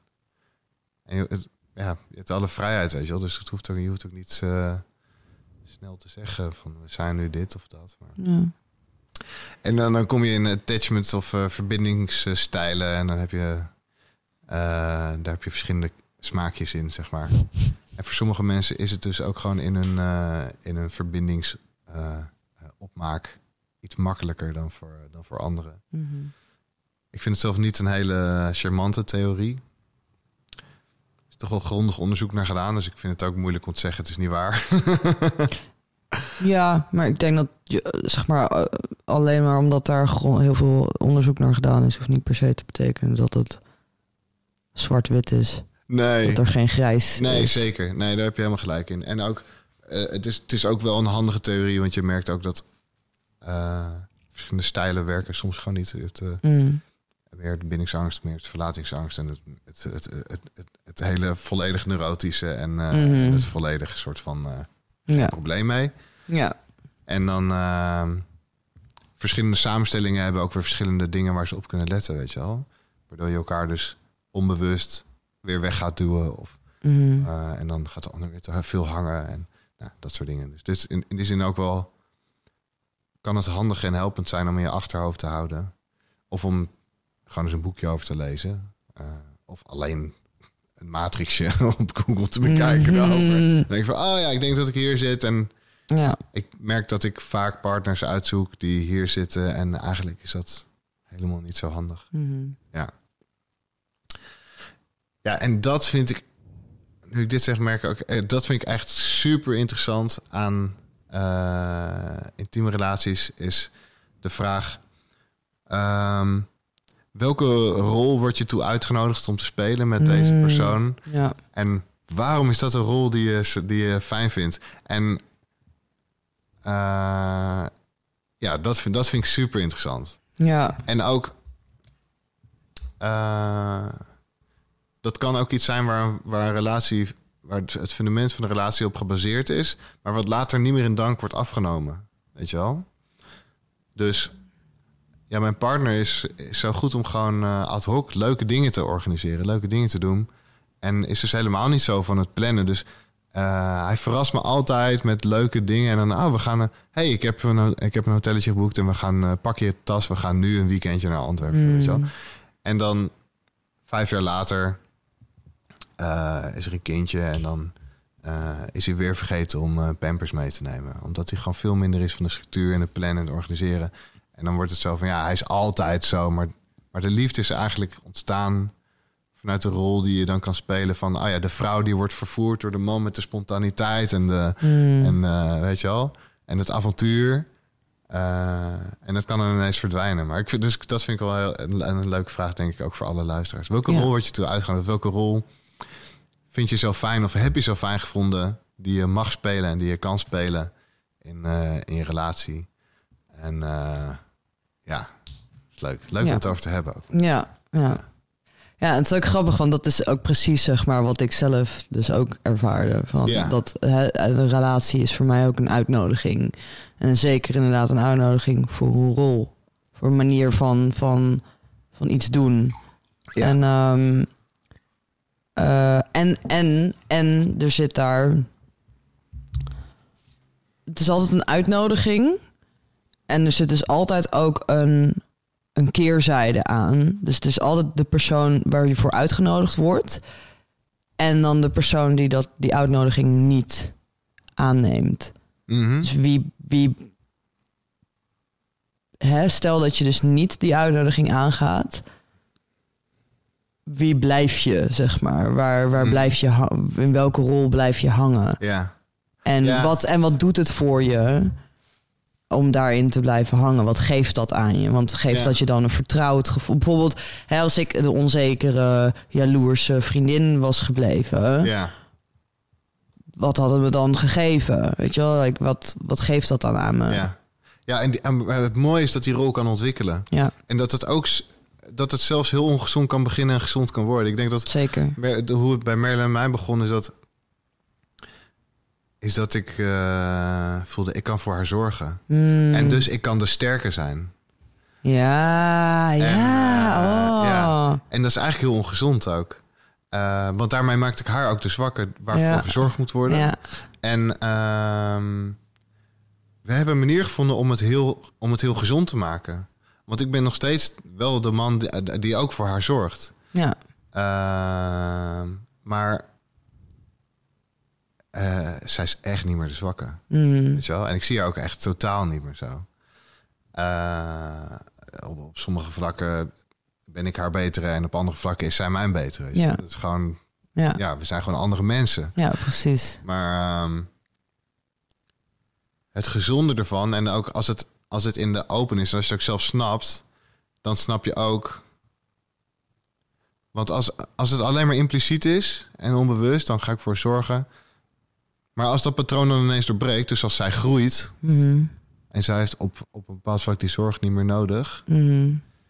Ja, dan, en dan voel ik me in plaats van sterk, onzeker en zwak. Ja, en, ja, en niet gewaardeerd, bijvoorbeeld. en dan wordt, komt er boosheid. En dan eigenlijk snap je helemaal niet waar het vandaan komt. Ja, iemand je verhaal wordt door de war gegooid. Helemaal. Ja. Ik, eh, eh, ik, zie, ik speel toch altijd die rol. En waarom eh, zie je me niet meer in die rol? En, en, dan, ja, en dat soort En dingen ik doe worden... er alleen maar toe als ik die rol speel. Ja, Ook maar dat soort dingen alleen worden heel die snel rol. heel complex. Omdat Ja. als je En het niet bewust hebt... dan voel je wel dit allemaal... maar weet je niet waar het vandaan komt. Ja, ja. En, eh, en dat vind ik dus zo mooi aan, aan, mensen in, in relaties eh, Ja. coachen. Want het is, ja, het is vaak vanaf de zijlijn een heel stuk makkelijker om dat even te zien en te snappen. Precies omdat je niet in die emoties zit. Ja, En dat is dus inderdaad het Ja. belangrijke ervan. is zeg maar uit je emotie kunnen stappen. ja, En dus echt even kijken naar wat gebeurt hier concreet. ja, ja, In plaats van ik voel me zo. En dat is de waarheid. ja, Oké, even gevoel. ja, Even terzijde. Oké, even fucking normaal doen. ja, Ehm, maar ja, dus... ehm, ja, hoe, hoe krijg je dat? Hoe, hoe- hoe kan je je gevoel, zeg maar, dusdanig op dat moment... ehm, en niet hè, wegstoppen of wat dan ook. Want het is natuurlijk heel belangrijk dat je wel gewoon die gevoelens ah, voelt. Want dan weet je wat er aan de hand is.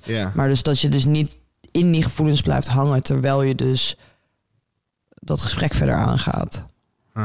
Heb jij daar een tip voor?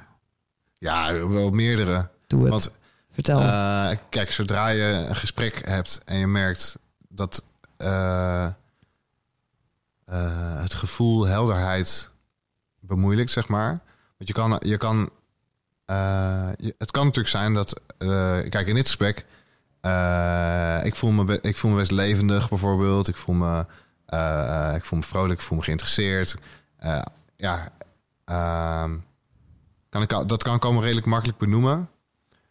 Maar als we nou ineens in een conflict, als we het ergens heel erg niet over eens zijn, dan kan ik nog redelijk, denk ik, benoemen van ja, ik, ik, ik vind het ja, wel lastig, weet je wel. Ik voel wel, ik voel wat weerstand tegen Mhm. jouw mening bijvoorbeeld, maar eh, als je nu ineens een openbaring doet over iets wat ik niet weet en wat ik echt heel moeilijk vind. eh, als je nu zegt, oh ja, ik heb trouwens een hele erg ziekte. Ja, dan kan ik heel moeilijk nog een, een heel, heel helder gesprek voeren. Dan is ook gesprek niet heel erg nodig trouwens. Nee. Het is een slecht voorbeeld. Eh, meer iets waar, waar ik heel erg van... Als ik nu ineens zou zeggen, ik heb een affaire met Merle. Ja, ja, Even tussendoor. ja. En dus, dus dat zou heel verwarrend zijn. Ja. En eh, dan zou ik...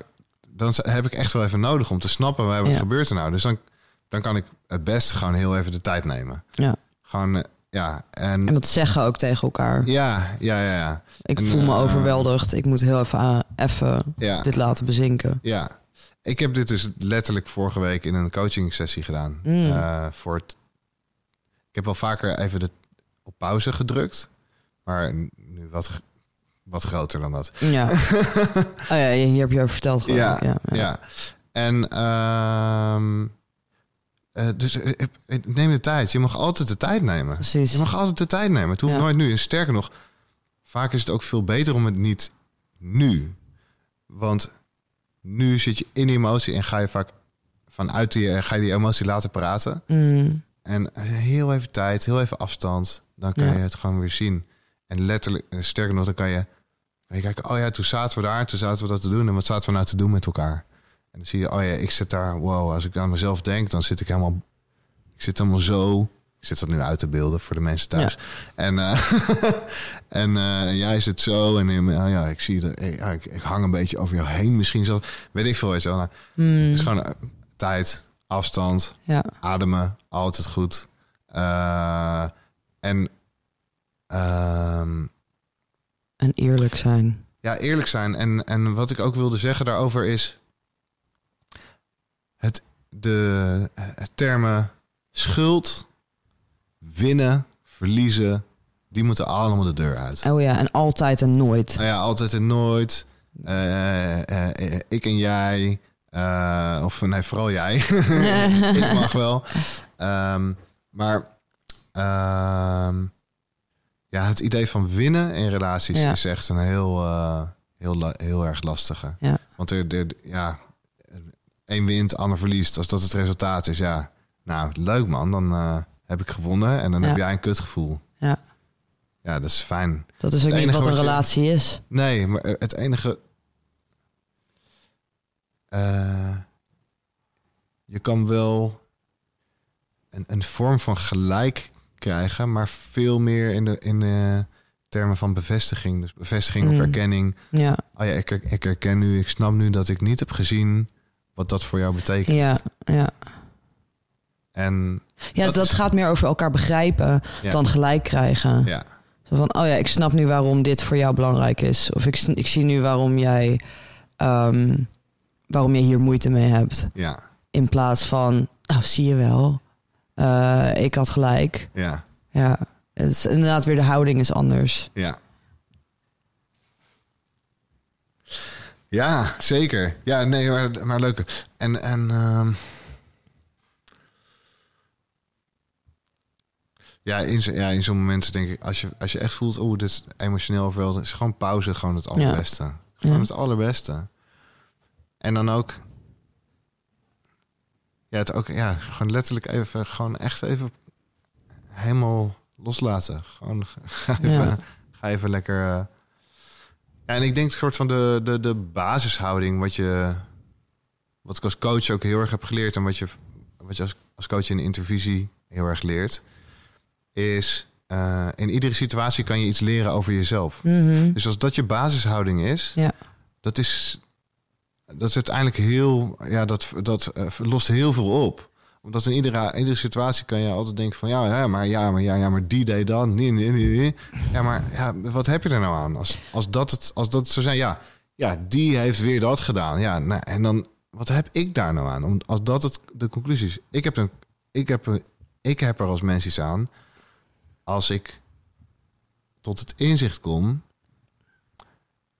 eh, in dit soort situaties voel ik me. eh, voel ik dat ik eh, heel erg ga brullen. Dat ik me heel veel groter ga maken. En dat komt omdat ik word geraakt in een bepaalde onzekerheid. Of wat nou, ik weet wel. Gewoon dat je weet van, ah ja, hoe, wat, wat gebeurt er nou bij mij? Ja, en de houding is ook weer anders, zeg maar. De, als je bijvoorbeeld een gesprek... Want sommige mensen zijn ook bang voor het gesprek zelf, zeg maar. Dus die, die zien het feit dat ze erover moeten praten als iets ergs. Ja, Ehm, en ehm, in plaats van dus iets zien als... Hè, like, het is kritiek op onze relatie, kritiek op jou als persoon, of wat dan ook. Het gesprek aan zich is er om jullie allebei te helpen.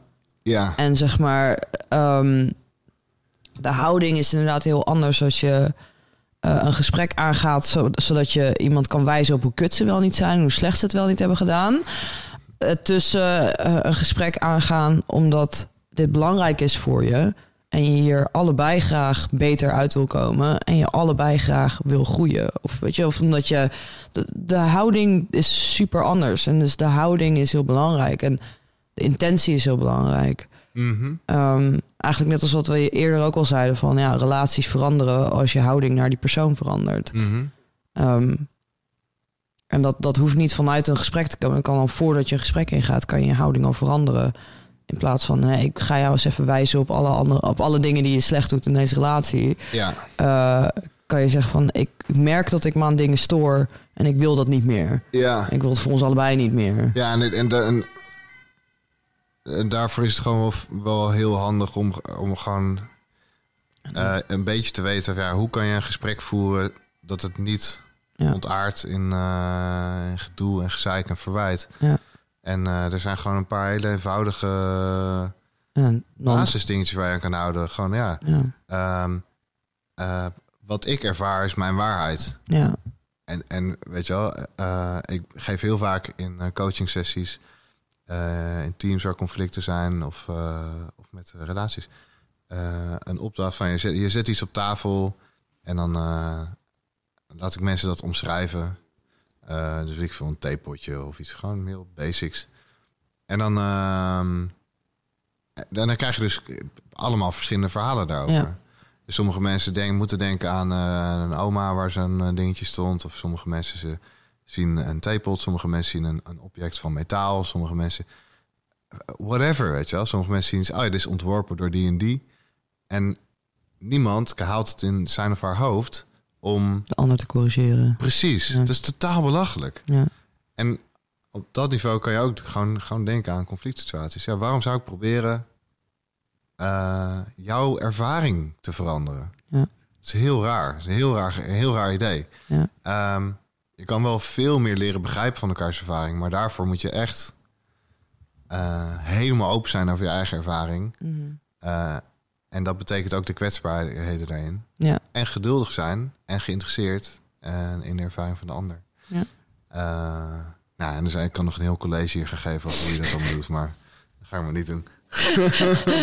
We zijn al eh, anderhalf uur eh, onderweg. Oh ja, ja, nou, misschien dan wordt het inderdaad Hebben we nog eh, tijd. ja, zullen we, zullen we closing, closing remarks? Closing Hebben remarks, we tips, tips, trucs? tips. We Nou hebben ja- het helemaal niet over de groenteman gehad, hè? Al die groenten, man. Ja, nee, nee, ja, ik denk dat we redelijk wel, ja, wel gezegd hebben wat we hebben willen zeggen. Toch? Ja, wat Ja, jij zegt ook, ik kan hier ook nog echt jaren over doorpraten. ja, ja, zeker. maar misschien moeten we dat maar gewoon op een andere, andere keer doen. Ja, Wellicht even zelfs dat, eh, hè, als daar animo voor is, dat eh, we misschien een keertje een workshop gaan doen over hoe we mensen kunnen helpen om dit soort gesprekken te hebben. ja, ja, leuk. Superleuk. Toch? Ja, ja. zekers. Ik bedoel, ja, wij, wij lullen er lekker makkelijk over, maar doe het maar eens even. Ja. ja, oh, en, en, eh, en dat is dus ook voor mij niet makkelijker dan voor een ander mens, omdat ik coach ben. Uiteindelijk is het makkelijker omdat ik veel meer van de technieken en methodieken en zo ken. En eh, zoveel reflecteer van mijn werk dat, ik, dat het me redelijk snel lukt nadat er iets is gebeurd. Om te snappen van hé, wat er gebeurt. En dus dat hele idee van schuld en slachtoffer en winnen, dat, dat, daar, daar heb ik helemaal geen zin in. Ja, Dat maakt het makkelijker. Maar verder, in het moment dat er iets gebeurt, ben ik precies hetzelfde soort mens als Ja. iedereen. En is gewoon, kan het gewoon. Ja, want wat is, dat is super belangrijk om te onthouden. Wij zijn niet inherent beter of slechter in dit soort gesprekken voeren. Dit is iets waar je goed in kan worden. ja, Dit is practice makes perfect. Nou, Ja. perfect niet, maar practice makes you like that's safe. crappy. Ja, nou, practice makes you, makes, you, makes you safe at doing something. Weet je wel? Ja. Like, zo van dat, iets, dat je veiliger kan voelen.